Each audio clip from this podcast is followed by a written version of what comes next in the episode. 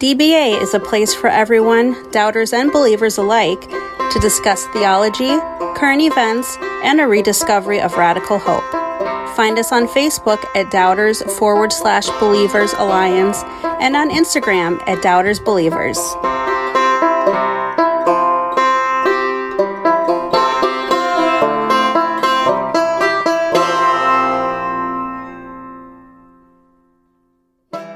Good morning, everyone. Welcome to Doubters Believers Alliance. Sorry we're a tad bit late. Um, anybody who knows me knows I like to start right on time, but hey, who is really um, counting? Um, we were just ordering some drinks up at the bar, some coffee, some juice, some good old soda, and uh, there was a big order that came in, and so I kind of got pushed down to the bottom. Um, so we're here. Um, Amanda and Ava are here, my cheering cheering crowd today. Um, yeah. So happy Sunday, as always. I'm glad that people can tune in or um, listen whenever they can, whether it's live or in person or when it comes up on the podcast stream. Um, as always, Amanda will be in charge of all the comments and questions. So if you have comments and questions, please um, write them in there. Um, I will get to them as soon as possible. Um, hope everyone had a good week since I saw each other last week. Um, I will say if you hear a small child in the background, it's Ava. Um, she's she's back after three weeks of her kind of not feeling good and Amanda staying at home watching her. So we're uh, we're back at it. I also want to uh, say how proud I am of my wife Amanda for her art art and craft sale that she did yesterday. Her shop, the Misfit Addict. We were gone all day at a, an event called Art in the Hollow. Um, it was really cool to see a whole bunch of artisans and vendors, and um, see just you know all these cool things of dolls to stickers to art prints to painted skateboards to just artists creating a whole bunch of different things. And it was at a brewery right next to a brewery. So it was really um, just a fun beautiful saturday to be out there with the family. Um, glad that it's done because that was a, that was a long day of being out there. Um, yeah. Um, other, I don't know, housekeeping notes that I'm to say is um, couple things for at least DBA. If any of you, and I posted this a while back, I don't know if people are scared of commenting or, or seeing if there's something they want to say, but um, just if you if you want me to talk about something, whether I've talked about it on here before or on the Sacred Collective feed, um, this isn't just for me, obviously. I'm not up here. I don't need to be up here talking to people about my version of things or my things, but it's really just for all of us.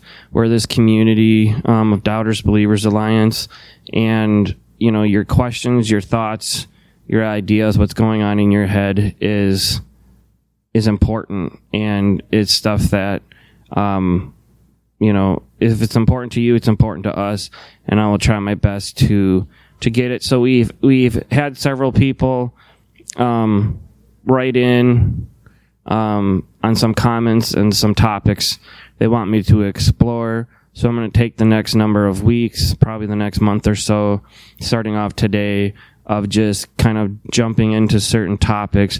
And some of these topics might not be as important to you, whoever listens or watch, or some of them might be um, of an extreme amount of importance. So obviously listen, talk, or listen um, as much as you want. We really appreciate it. The other thing I will say before kind of jumping into this talk is, um, you guys know that I do Sacred Collective, that that podcast. Um, and lately, especially during the pandemic, we've been um, trying. To, you know, now that most people are vaccinated, at least here in the cities, um, there's been a big push to um, kind of meet in a group again and have those conversations as well. Not saying that those um, Not saying that those uh, interviews that I've been doing are going to end, but then also Caleb, um, our beloved Caleb, is going to help me out with some interviews too to kind of get him more involved. So things are some moving and changing. Um, with that, I got some really good upcoming guests coming up um, in October. Um, I have a, a repeat guest, um, Ashley, come on her story. She's coming on here this week, and then a couple other people who um, have really impacted me and have impacted the community. Where they're at, one was a former professor um, who deconverted and who was one of my professors, and that's going to be a good talk. And another one that I'm not going to say yet, um, but I'm really excited about this individual to come on the podcast and talk about um, his story. His story is quite quite powerful, um, and and it's still quite powerful as it's un, un, unfolding. So I'm gonna all that aside, I'm going to um, jump on in. If you see what when you scroll down to watch this or listen to it, the title is "What Does the Bible Say?" or what I think is what does the what does the Bible say? And I had a couple people reach out to me and say that they wanted to have me talk about a whole host of things. Kind of, I knew that they were um, evangelicals, the way they they were brought up, and the way they were, um, and the way they. Uh, I know this person quite well, but um, the one thing that they wanted to talk about, and I thought was going to be the most important because it's still pretty prevalent in a lot of churches, is that on homosexuality. So, what does the Bible say about homosexuality? Um, and like I said, keep comments coming in if you want. Amanda will tell me them at the end, or if I see them and I can get to them real quick, I will talk to it too. So, what does the Bible say about homosexuality? Well, people, certain people, depending on who you talk to, some will say a lot, some will say not a lot. Um, and I'm going to be one of those people that says the Bible doesn't talk a lot at all about homosexuality. And in fact, not only does it not talk a lot about it, but it doesn't condemn it in the way evangelical Christians think that it condemns it. Now, there's a thing that you will hear about depending on what side of the coin of the church you fall on or that if you were a part of the church that you fall on. And there's these things called the clobber passages. Clobber passages are just literally meant to mean passages that people use to clobber someone over the head with saying this or that is wrong. We have it within homosexuality. We have it, you know, end times rapture stuff. We have it on, you know, premarital sex. We have it on drinking and so on and so forth. But what you're going to see me throughout this conversation say today is a lot of these people who use these clobber passages are doing it um, because they want their version, they want their narrative of said whatever to um, to be the right way, even though it might just be their opinion. So I'm not going to read all of these, um, just because we would be here all day just reading through the scripture. Um, I know Amanda uh, ahead of time has kind of put the, the script written the scripture verses down, so she's going to put them on here on the screen for you. So um, if you want to to just re um, re-engage yourself in this scripture, uh, you can. Or I'm just saying these are the scripture verses that people use to um, use clobber passages.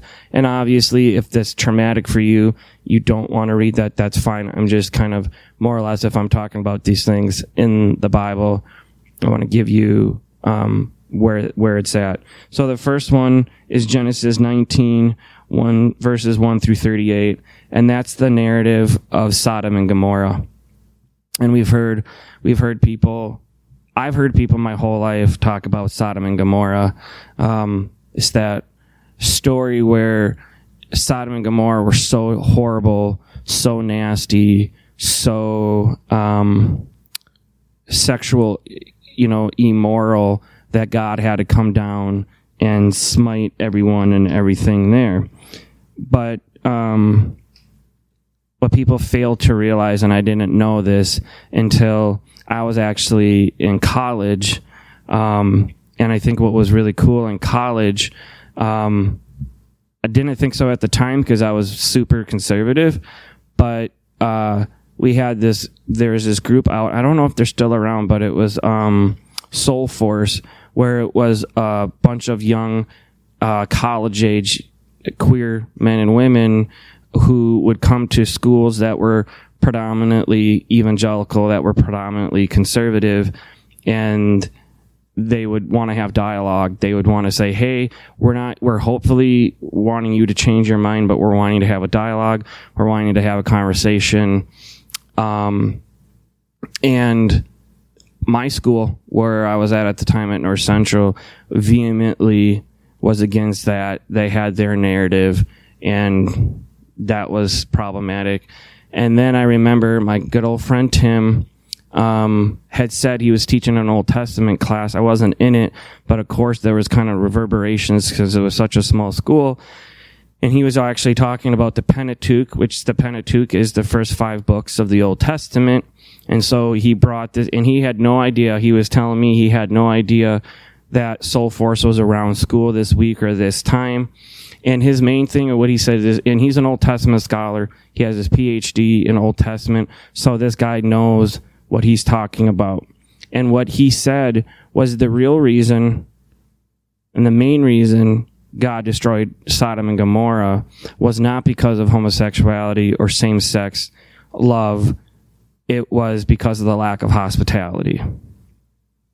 And really, and if you've heard me say this before in other talks, I will say it again. What is critical in the Bible, what is critical, not just in the Old Testament, but in the New Testament, is not about necessarily if you're living this perfect life or not. It is community. It is being hospitable.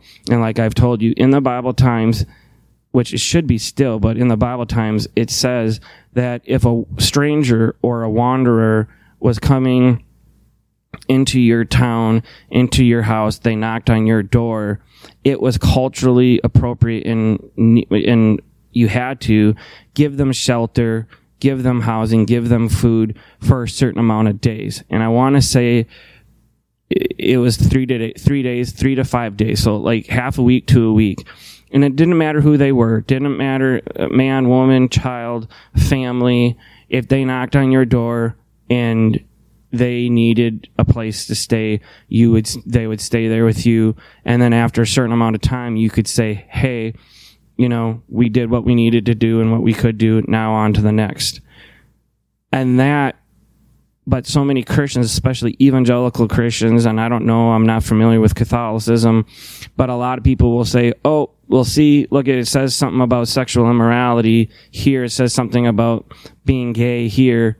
Um, so that must be the reason why God destroyed Sodom and Gomorrah is because they were because they practiced homosexuality, and it's not that at all.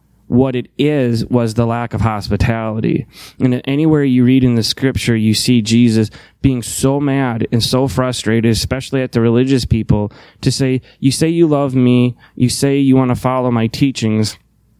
However, you can't even give basic human decency to other people. You can't even give people a place to lay their head. You can't give a, you know, food, um, on your table for them. And so that is the why God destroyed these things because he was saying, you're following me, you're following Yahweh, which was God's name in the Old Testament, but you can't do this. But yet the narrative was pushed that, oh, it had to be homosexuality that did this. And once you start deconstructing that, you realize, no, this has nothing to do about homosexuality. And I'll tell people there has been queer people, gay people since the beginning of time. It's not something new. There has been people like that since the inception of humanity, whatever you believe about humanity, how we got here or not. There's always been queer people. There will always be queer people. Um, and so we need to stop anybody needs to stop with the understanding that oh, some, you know, being gay or, or the openness of the queer community is something new or relatively new. That's just preposterous. So let's get that out of the way. Um, the next one is Leviticus, um, chapter 18, um, 22, and then 2013. Simply with this, and Leviticus is one of those books that I absolutely cannot stand because people were like, "Oh, hey, look at Brien, it's in the Bible. You can't say that this is right or this is wrong." Da da da da da. The book of Leviticus is not written to anybody except for the tribe of Levi, the Levites. Leviticus.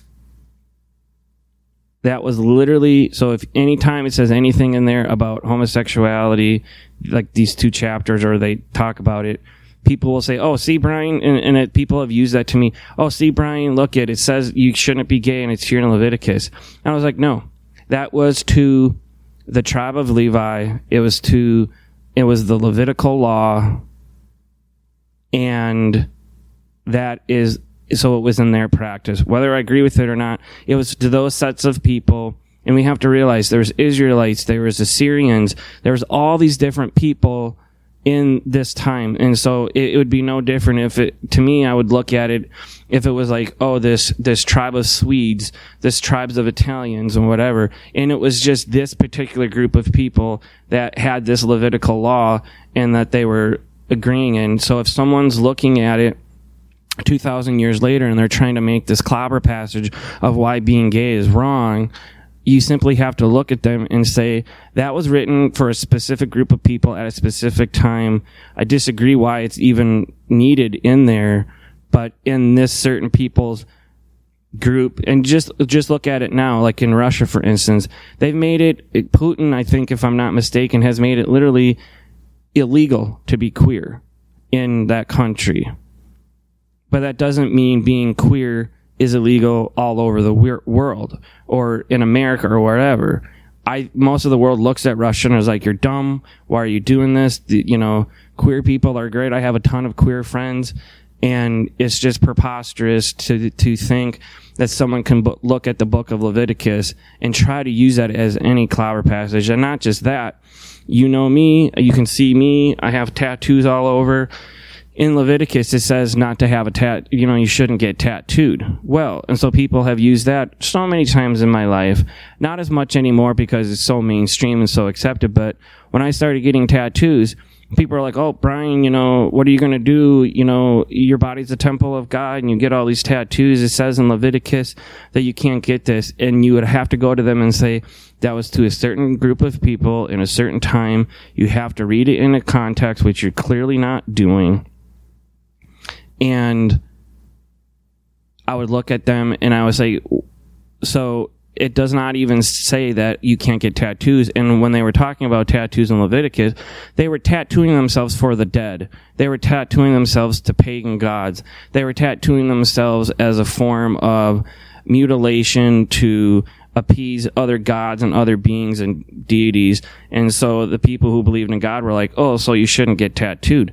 Well, yes, that was in that context at that time. Does not mean anything about why someone gets tattooed now.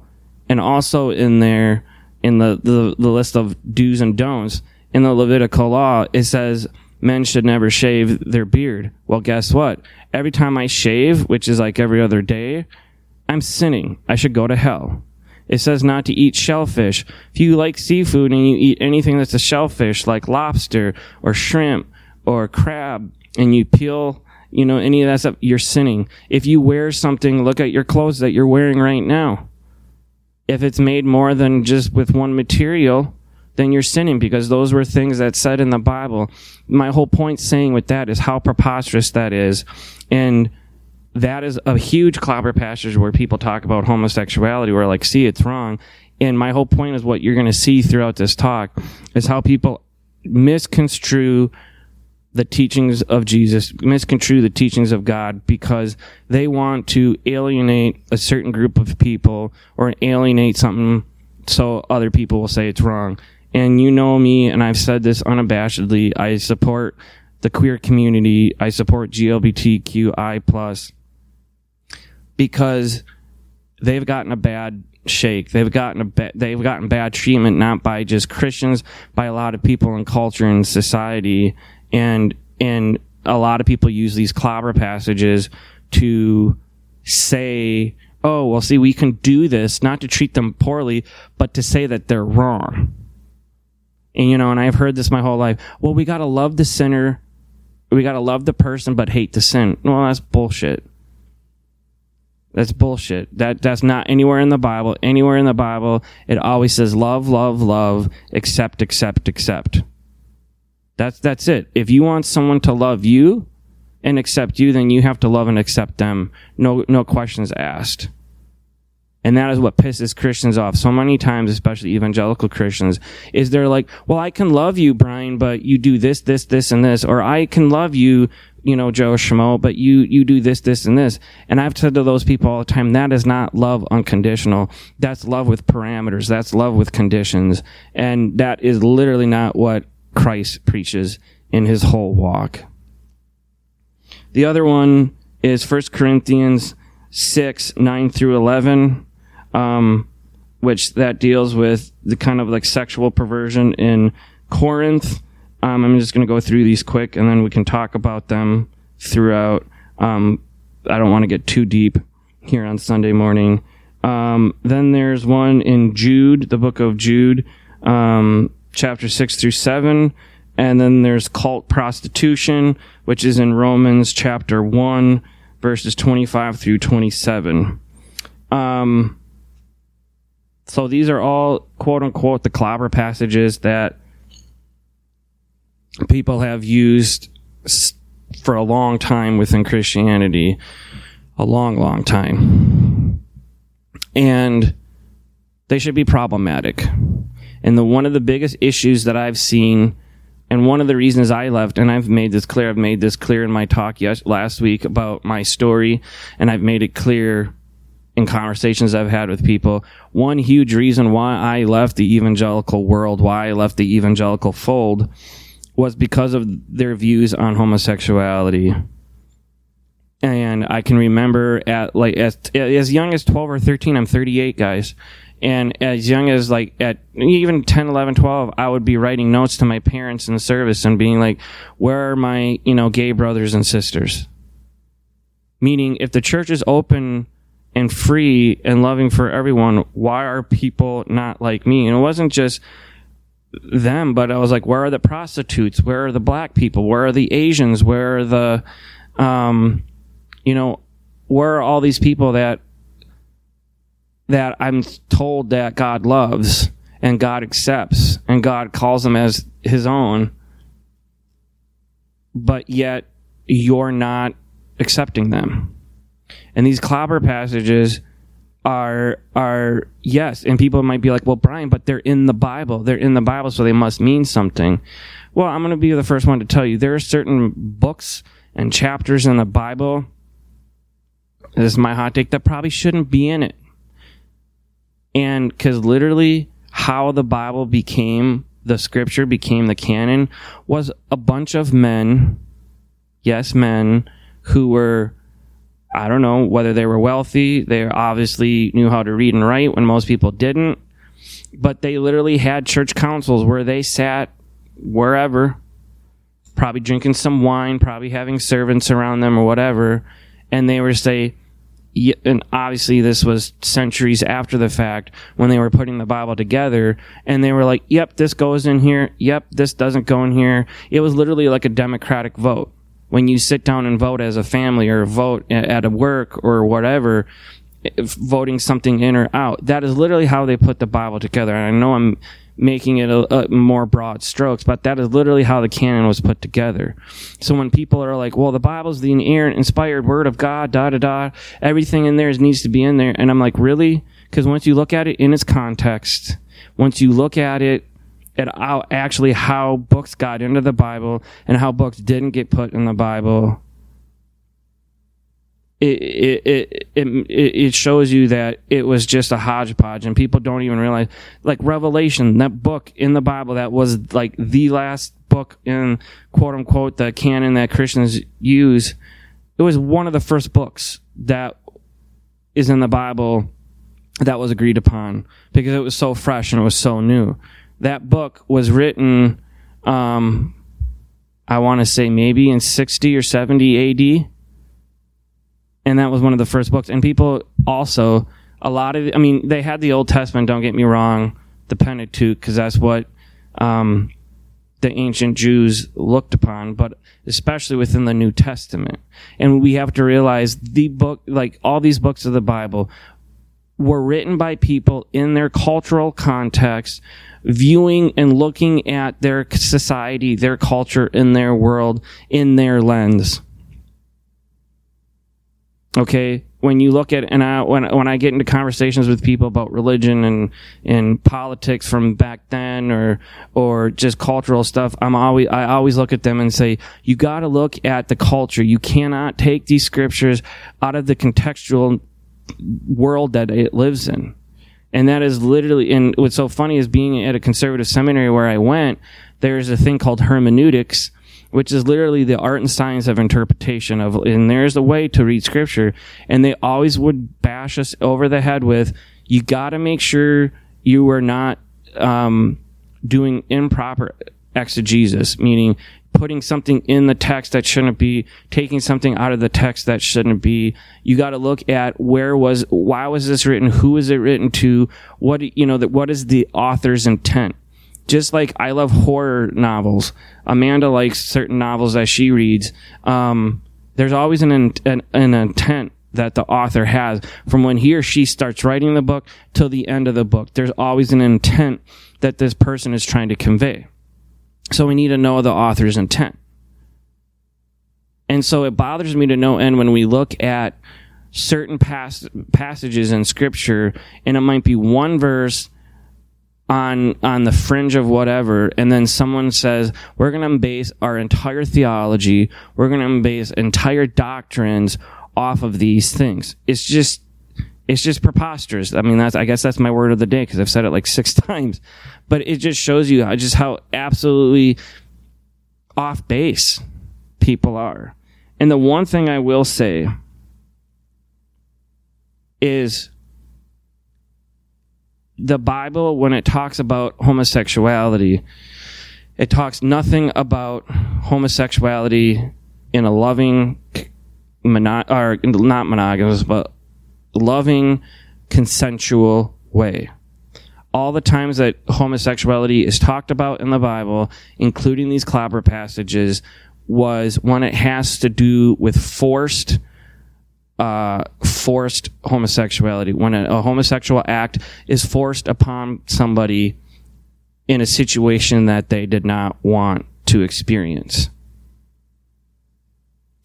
So let that be, let that sit there.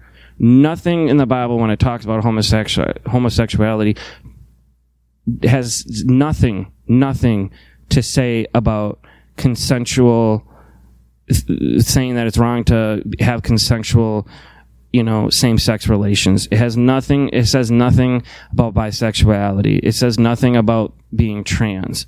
And people are like, well, what does that mean? That it means that it's not a big deal to them back then. It means that obviously they knew, obviously these people have been around obviously queer people, like I've said, have been around since the inception of humanity. Literally, when the Bible talks about homosexuality, they're coming down and scolding people who are f- practicing homosexuality in a violent way and especially in ways that it's been used upon and forced upon people who do not uh, give consent to do it. And we obviously, we live in a culture now and in a time now and I wish it was always like this, where consent is key. You know, you, you when you date, even when you're married, I can't just go up to Amanda and my wife and say, I'm going to have sex with you. No ifs, ands, or buts. You're going to have to deal with it. Yet I have to get her permission. I have to say, can we do this? And people might be like, oh, well, Brien, she's your wife. No because she's her own person. I'm my own person. We're our own autonomous self. Yes, we're married, but I can't force myself upon her or she can't force herself upon me. It's a mutual agreement. It's a mutual consensual agreement that we have. And all throughout scripture, you see when they talk about sex and sexual immorality, it's not people being consensual, whether same sex relationships or not same sex relationships. It's always about forced homosexual behavior on someone as a form of of power or whatever. So, first of all, one of the things where the one in Corinthians was pederasty. What people don't what pederasty is was literally and this gets really in depth and I'm sorry, but this is people wanted me to talk about this, so I'm talking about it. But pederasty literally is was the raping of young boys obviously under 18 in essence pretty boys whatever we would want to call them now but it was rich men probably religious men um, who whether they were married or not would literally find these men young boys and rape them and anybody who knows any kind of rape whether it's same sex or you know different sexes, rape is ultimate form of humiliation. It's the ultimate power grab. It's taking your your um, freedom, your autonomous choice. It's taking consent away, and it's saying, "I'm doing this because you have no choice. I'm doing this because I have power and I have control over you." That is a big thing. A lot of the parts where it talks about homosexuality in the Bible and evangelical Christians forget to bring that part up. Has nothing to do with consensual. It is like, yeah, so there was this homosexual act that someone did, but it wasn't in a loving, consensual way. It was rape. It was pederasty. Um, sometimes with cult prostitution, they wrapped it up in religion. Um, you had cult prostitutes who would literally go to the temple and you know say hey if you have sex with me um, god will yahweh will listen to this and sometimes it was women sleeping with women and men sleeping with men or orgies or wha- whatever but and that when people will say well see in the bible says it's wrong but you have to realize that was coercion it was people literally coming in there being like, you can't talk to God. You can't listen to God. We're not going to bring your prayers to Yahweh unless you do this. So it was coercion. There wasn't a choice. There wasn't this um, freedom to choose. So you're starting to see in these stories, these clobber passages that certain Christians use are not holding any weight. Because you will look at them and you will see you'll see the theme of when God or prophets or the epistles when they talk about homosexuality, they look at it. They look at it um, as well. See, it says homosexuality, and I'll get to this at the end. They didn't even really have a word for homosexuality back in the Bible times. They had certain phrases or, or certain uh, uh, view of it. And in my research that I've done all over, you know, I mean, I'm not a biblical scholar. I mean, I, am obviously seminary trained and got two terminal degrees, but a lot of times, even in Bible times, people knew that people were gay. Kings slept with men. They slept with women. They slept with men. They had orgies, whatever. That was just the thing that people did. People still do that now. I mean, look at professional athletes. Look at musicians. You hear people say all the time, "Oh, I'm, um, you know, I've I sleep with my wife and I'm in an open marriage or I whatever, and people are like, "Oh wow, that's horrible. That's whatever." You know what? My whole point is, people have been doing this stuff since the beginning of time. And I don't think God really has a problem with it as long as it's consensual, as long as both people are in agreement, and as long as it's not a coerced uh, thing. So, and and I will say this, and I'm not just saying this to the evangelical churches, but when you look at the evangelical church and you look in their doctrines, you look in their bylaws, almost all of them say, uh, we believe in, you know, marriage between one man and one woman, and they'll give all these scripture verses, which are these clobber passages. But if they're honest with themselves, they know that they're taking it out of context it's this it's just because that's what they've always done you know sometimes i would ask my parents why do we do this? Why do we say this? Why do humans do this? And their response were, was well, because because we've always done this or because it's it's tradition or it's whatever. I'm watching the show right now um, and it's kind of like a horror show called midnight mass and has a lot to do with like Catholicism and and sin and and all the stuff with a twinge of of scariness in it. But there's an inner there was a a scene where this guy gets out of prison. He was a Christian, he was an altar boy, and he's an atheist now.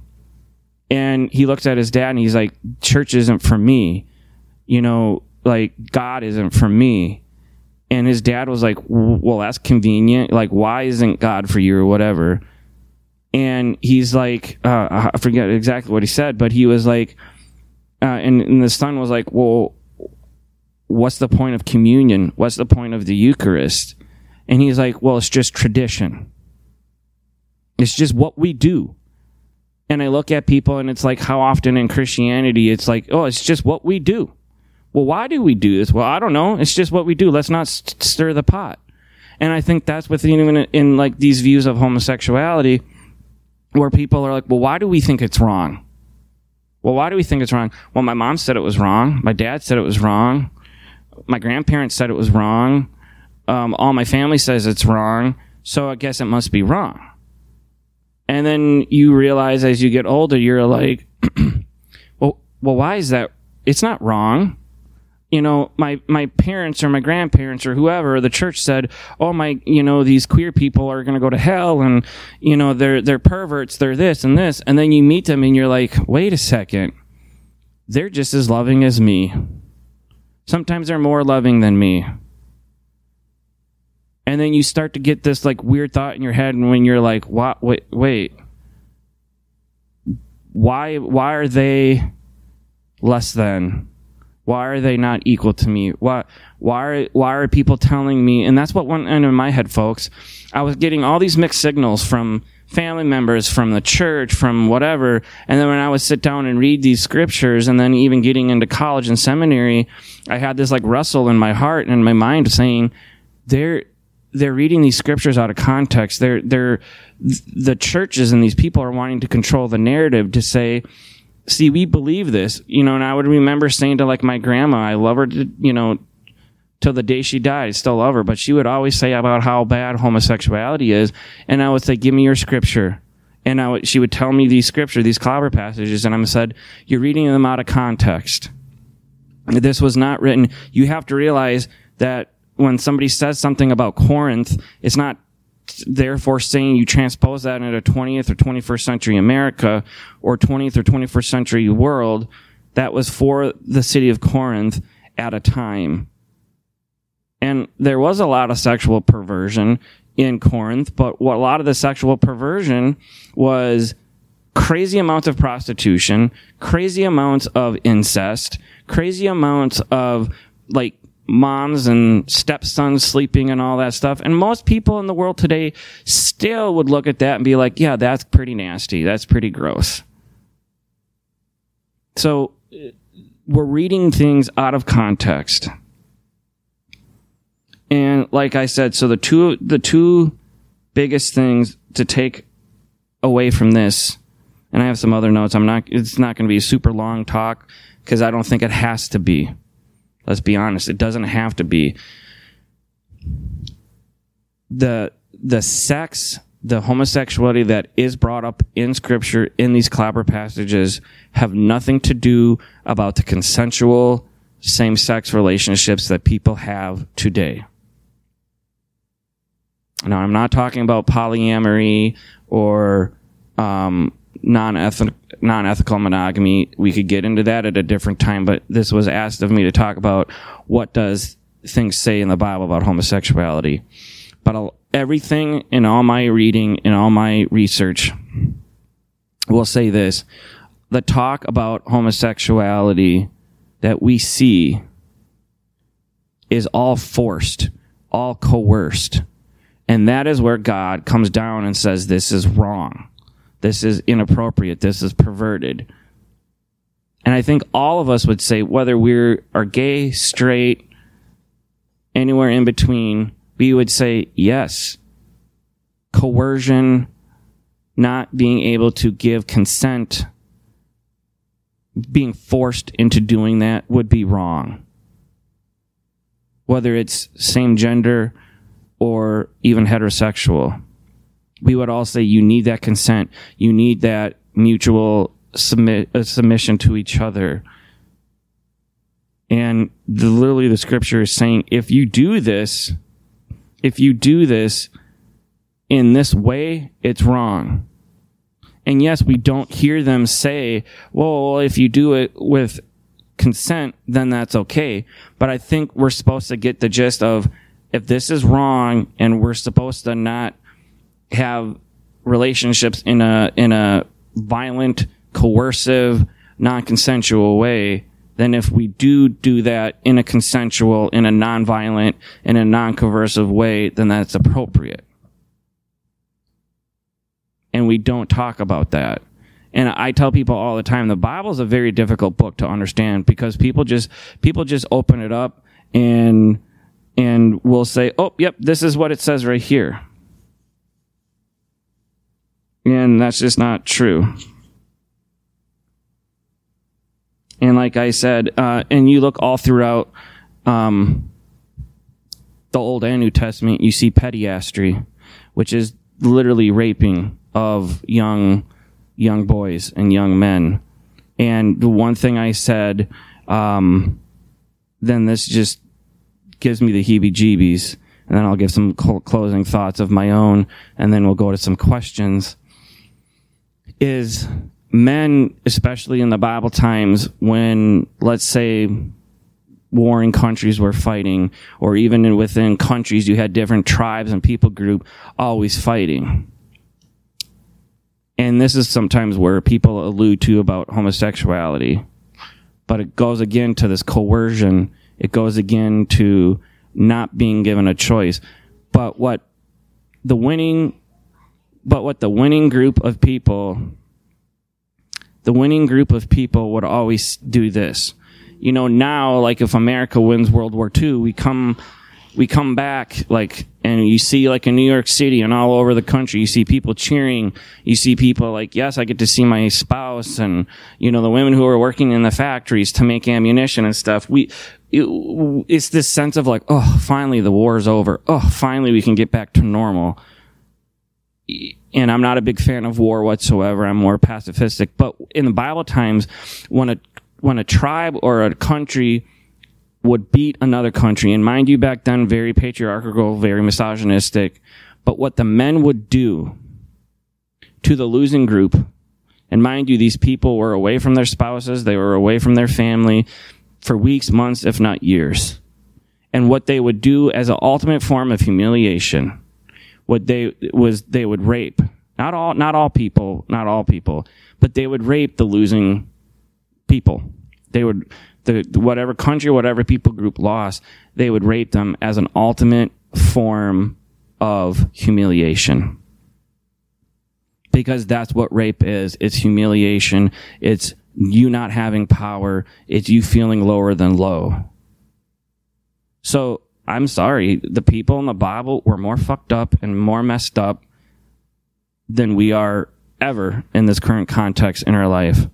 You would never see people in in the world now doing that to people. I can't say certain tribes or wherever in, in, other parts of the world if they do that or not, but by and large, that is a no no. When you're done in war and you lost, you go home, tails between your legs, and it's done. It's over. And that is uh, so a lot in the Bible, not a lot, everywhere in the Bible when it talks about homosexuality, it's in a way we, have to read it in the context. It was not written for us. So when a church, whether it's a Pentecostal church, a Baptist church, a Catholic church, whatever, if they say, "Oh, being gay is wrong," they, I'm telling you right now, folks, they are looking at that scripture out of context. And I know people would, if they say that, see, see me, they'll be like, "Well, you're taking it out of context." Okay, you can say that, but I'm being, I think, true to the point. I'm getting past what my church says, past what my denomination says, and I'm saying, what does this really say? What is this? What is this really getting at? And like I said, through all my studying and through all my research, I can find this is that homosexuality, when talked about in the Bible, is talked about in negative ways only when it's done in violent rape, coercion, non consensual, and non participatory. And that is why God, and that is why prophets, that is why other writers in the New Testament talk so down against it, is because that is what they were saying is nothing sexually, whether it's homosexuality, same gendered, or heterosexuality, everything needs to be in mutual respect for one another. And you, you read even in parts of the Bible where it talks about, um, you know, heterosexual romance and heterosexual love people will say, oh, well, like it says men should have power over women and da da da. No, that's bullshit. And really what it gets down to is there's supposed to be a mutual submission to each other is I love my wife. So I'm going to do things that she wants me to do because she's my wife and I want to make her happy. Vice versa. It's a 50-50 communal thing. And I think that is what the Bible is trying to bring out in any kind of relationship, even in friendships, not even any sort of sexual relationship, but there should be a 50-50 you know connection with them. I don't have i'm not a friend over a friend or he or she's not over me but it's this communal um, 50% we're in this together and that is all throughout i think scripture when it talks about friendships when it talks about creating church and community is supposed to be done together in a community and churches that are against homosexuality are trying to control certain aspects of the narrative. People who aren't smart at reading the Bible, people who haven't went to seminary and saying, "Hey, see, see, look it. It says being being gay is wrong." No. And not to beat a dead horse, but I will say this again. The only time it says that homosexuality is wrong is in a perversion way of, and what I mean that is pederasty, rape, um, not consensual, violent and we would all admit that that's wrong, and whether it's heterosexual or homosexual. The last couple notes I want to say is I found this um, online. It was actually I can maybe find it and put it in the notes later, but it was a Christian pastor who it's like queer theology, and so they're like a historian, and I got this from from one of their slides presentation that they did. Um, so it's kind of fun food for thought. It wasn't until the first century AD, so first century after Christ was out of the scene, that a philosopher named Philo of Alexandria mistakenly equated the city's grave sins with homosexuality, Sodom and Gomorrah. Even after that, though, it took centuries for Christians to embrace the philosopher's misinterpretation, and thus the term sodomite was born. So when you hear sodomite, yeah, they go back to the Bible times and it's, you know, named after Sodom. And so people mistakenly, all throughout Christian history for 1900 years, were like, oh, well, see, that's why that Sodom was destroyed because of the rampant homosexuality, um, gay sex or whatever.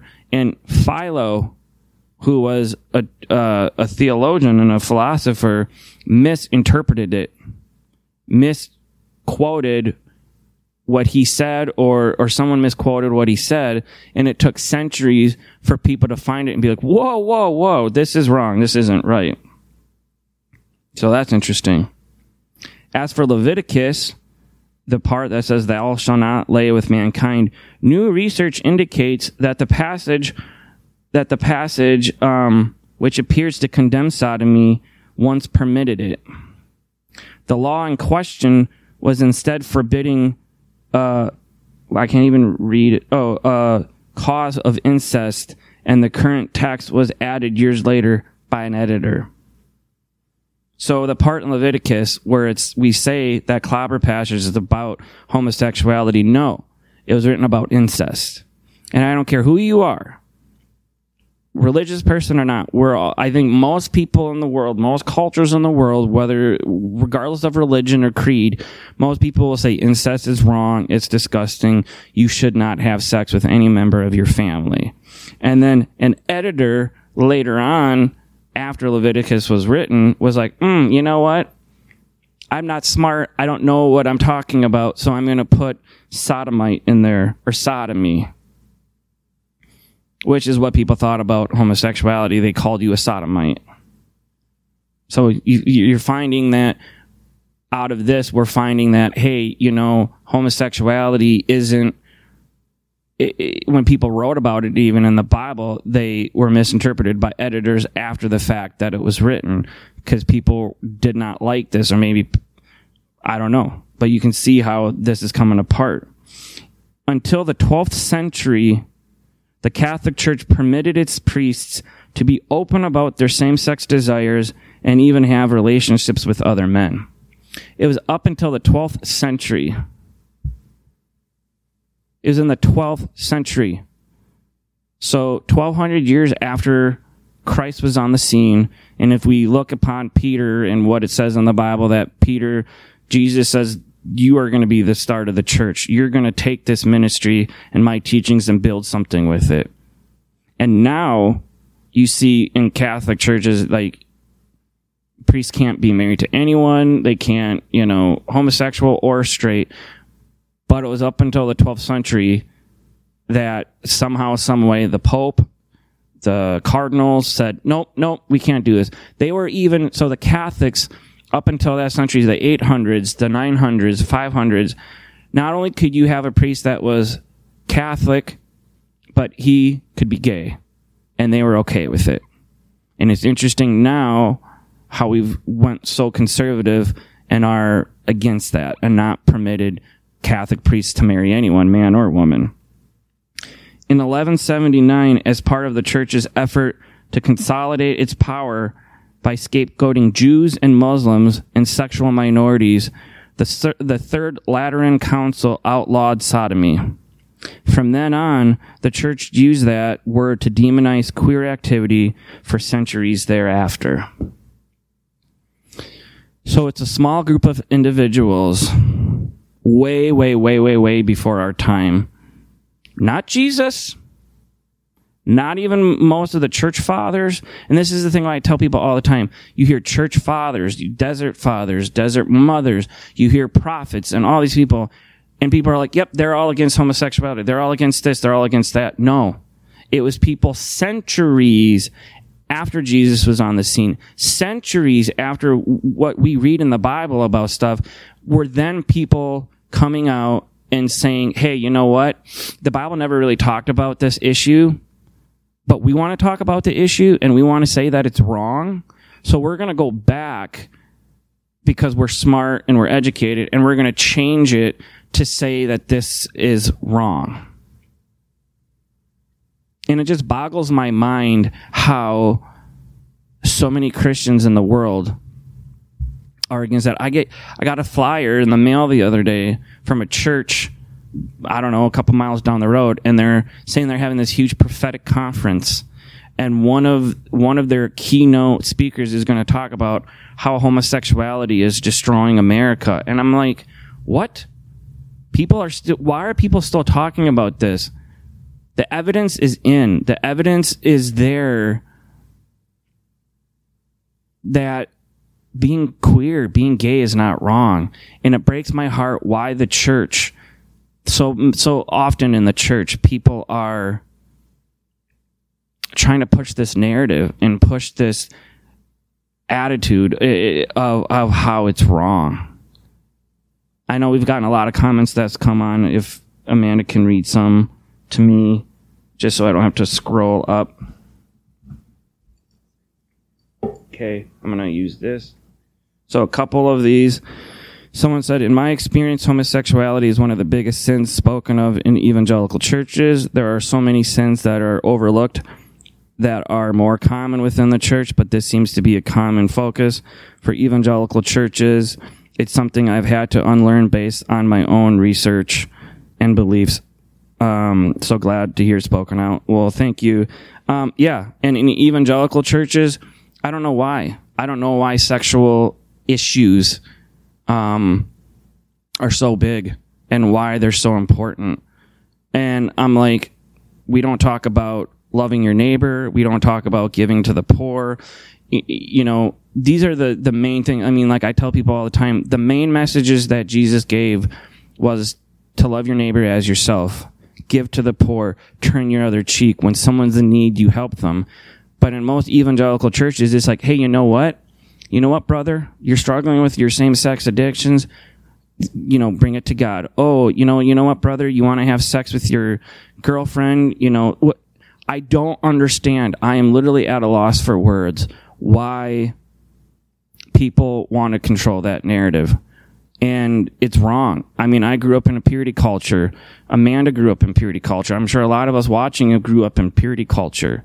And it's preposterous of controlling someone's body to say it's right or wrong for them to do whatever they want is is absurd. Another person wrote, I think the more important argument is not what the Bible says or doesn't say, but rather why it doesn't matter what what the Bible says because it's dealing with a whole different concept which you've just touched on, which is true. Um, I agree with that, Ray. Um, I'm bringing this out to try to. I went to seminary. I'm trained in reading the scriptures and then looking at the texts, and I wanted to just bring this out to say what this says in the Bible is bullshit. It's garbage. It's been misconstrued. It's been misinterpreted for centuries, for millennia.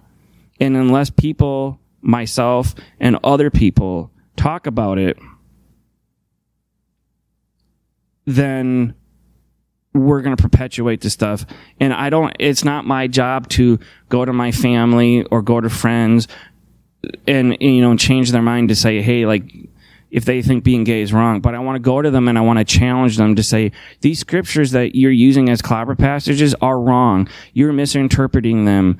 And it, in a lot of, I kid you not, folks, I've had people come up to me in seminary that say, you know what? I don't think being gay is wrong, but I can't outright come out and say that it's not wrong because I might lose my job. I might lose my funding. My kids might be out on the street. We might lose our house because, you know, that. I mean, look at Jay. You've heard Jay's story, Jay Bakker. He lost all this funding at Revolution because everyone loved his message, but when he came out in full support and of the queer community and not saying that being gay is wrong, everyone left.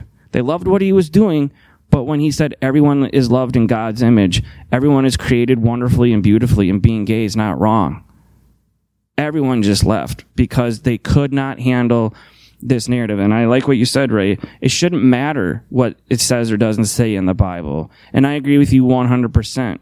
But unfortunately, so many people, and I know there's some people that even listen who are my family that I feel like need to listen to this, that need to hear this. So that's why I talk about it. Amanda, you wrote, I feel like this the topic or issues that the church talks about the most are the ones that make them feel uncomfortable about others. They tend to stay away from the topics that others find uncomfortable about them. That's true. Um, and, and yeah, and I think, and I can't tell you how many youth pastors or pastors, even in the own tradition, I grew up in the Assemblies of God, and I'm, I will not out anyone here, but I cannot tell you the horror stories that I've heard of pastors who will be up there saying, porn is evil, porn is evil, porn is evil, don't do it, don't do it. It's going to tear apart your marriage. It's going to tear apart how you feel about women or whatever. And then what happens to them? They get caught looking at porn. They'll say, don't have sex before you're married, don't have sex before you're married, it's perversion, it's this. Then you find out, oh, them and their wife, who they're married to now, had copious amounts of premarital sex. Or you hear people who talk so vehemently against being gay, being gay is wrong, it's an abomination. Guess what? They leave their husband or wife and then they're queer. And they say, I had to talk about it because it wasn't who I was or I necessarily thought it was wrong. It's because it was my job. And we talk about what Amanda was saying, what we talk about Um, I want to make sure I get this right. I'm not misconstruing what you're saying. Is it makes us uncomfortable? Yeah. Sexuality in the evangelical church makes them uncomfortable, so they talk about it, but they don't make any sense when they talk about it. Yeah. And what Amanda said is like just like the scripture verse of um, you're trying to take the speck out of someone's eye when you have a plank in your own eye. It's hypocrisy. And I can look at my youth pastor that I had growing up, mentors, they were all like, don't do this, don't do this. And I knew for a fact that they were doing the same shit that they were telling me not to do. Because it was their job, whether they believe it, it's right or wrong. Um, I'm so glad that you brought up the women submit to your husband. The next verse speaks of men respecting their spouse. Just so many of these are used out of context. Exactly exactly what I said. I can't, I've had professors, I've had pastors talk to me before saying, oh, you know what? Um, women, I mean, there's, the, the the pastors or theologians who there's complementarian and egalitarianism, which egalitarianism is women are are the same as men. Um, they're everything is 100% equal. But then you have complementarians where they're like, well, there's just certain things men can do better than women, da da da da da. And then they will use these verses that are in the Bible that's like, well, women submit to your husbands. And it's always freaking taken out of context because it's always like women submit to your husbands, but men also submit to your wives. And that's what I was just saying. It's a 50 50 split. I don't do things if Amanda's like, Brien, take out the trash because it stinks. I'm not like, woman, you take out the trash. I take out the trash because part of that trash is mine. Part of it's my daughter's, part of it's my wife's, part of it's my cat's when we take out the litter box. But I don't do it because, oh, my wife won't do it. It's just, I'm going to do it. Or when I ask people all the time, you know, I'm like, I don't ask my wife if I can go out and do something with my friends. I will say, honey, I want to go do this with, you know, I want to go drinking with my friends or go see a movie by myself. Is that okay? I'm not asking for her permission. And it's not consent. It's saying I'm, do, I'm wanting to do this, but uh, do you have a doctor's appointment? Is our daughter okay? Do we need to go grocery shopping first? It's, it's this submission. It's, it's, you're doing it out of love. You're not doing it out of power or I'm over dynamic and you're under. Um, Curtis brought up sodomy is still listed as a crime in Minnesota statutes, even though a court of case deemed it to be unconstitutional. There's a lot of crime, and, and thank you for bringing that up. I, I would probably say in most states, sodomy is still on the books as a crime. However, from what I've understood and researched is no state, even conservative states, would ever cause you to go to prison for that. Like, I think most states, Supreme Courts, even our Supreme Federal Court, even how conservative Trump made it, no one in this country would go to prison for sodomy or for sodomy laws because we say that it's okay. We don't think that it's wrong, even though so many states. It's one of those. You, you, I would tell everyone go on to your state where you live or your country and just see the obtuse laws that are still on the books that never have been taken off. That no court will ever uphold. It's just preposterous. Um, Ray wrote, the prohibition on the marriage of priests was essentially due to inheritance laws. By outlawing marriage, the church would inherit estates instead of family members and would preserve its own estate rather than lose to its descendants. Well, there you go. Um, I did not know that, and I think someone else wrote, I've never heard that before. So yeah, you can tell right there within the church, within the Catholic Church, um, why they made that law was not, it was because it benefited themselves it benefited the Catholic Church. It, it benefited their power, their structure. And so instead of priests being able to get married and giving it to their husband or giving it to their wife or giving it to their children, they were like, nope, you can't get married. And so all your money, all your estate, all your whatever goes back to us because you have no kin, you have no spouse. And so Ray, thank you. I'm with Curtis that that was uh I didn't know that, so that was really in um, impactful and, and really good. But you just when it comes back to it, folks, it's it's control, it's um it's control. And and I am not saying that church is terrible. I'm not trying to tell anybody if they're part of a spiritual community, even like ours. But when you start hearing people control the narrative of saying you have to believe this, and if you don't believe it, then you're not in our community, walk away. Because, and people will say to me, oh, the Bible, you know, is all about control and wants you to believe this way, this way. And I tell people, but I feel the things that Jesus is talking about is love, turn the other cheek, care for those who don't have what you have if you take if you look at that and then look at how most atheists live, most humanists live, most agnostic, most people who don't even say they're Christians, is they're synonymous. And I what I would say is if you take Jesus out of the equation, which you can, most people are going to say, "Hey, you know, murder, that's wrong. Rape, that's wrong. Stealing, that's wrong. Murder, that's wrong. Should we give to someone who's less fortunate than us? Yeah. Should I respect everyone and love everyone as I love myself? Yeah. That's my whole point. Is I I think the and I'm trying to make the point too is of like Jesus's message is awesome. It's radical. It's amazing. It's just the church for so many centuries, even currently, is messing it up. Um, one last thing was the funny thing Lexi wrote, In my small town, it's still a law you can be hung for stealing a horse. Well, that was obviously uh, a law that is really old. Um, I want to say, I don't know if it's in Minnesota or Michigan, there's a law that you can't carry an ice cream cone in your back pocket on Sundays. Why would you ever want to put an ice cream cone in your back pocket? It is or any pocket is beyond me. But these dumb laws. Um, I'm going to wrap up for now. Uh, thanks you to everyone who's listened, who's watched. Keep writing the comments if you want. I always, as I say all the time, I look back throughout the week at them. If you really like this and you think someone would benefit from hearing, just show them this link or tell them that it'll be up on the Sacred Collective feed um, next week. Um, once again, let's start deconstructing this horrible bullshit stuff about homosexuality of it being wrong. It is not wrong. And if you are watching this and you are queer, know that you're wonderfully beautiful, perfect person just the way you are. If people have not validated you and who you are as a person, then I'm sorry. And you have my validation, you have my love, and know that you're perfect just the way who you are.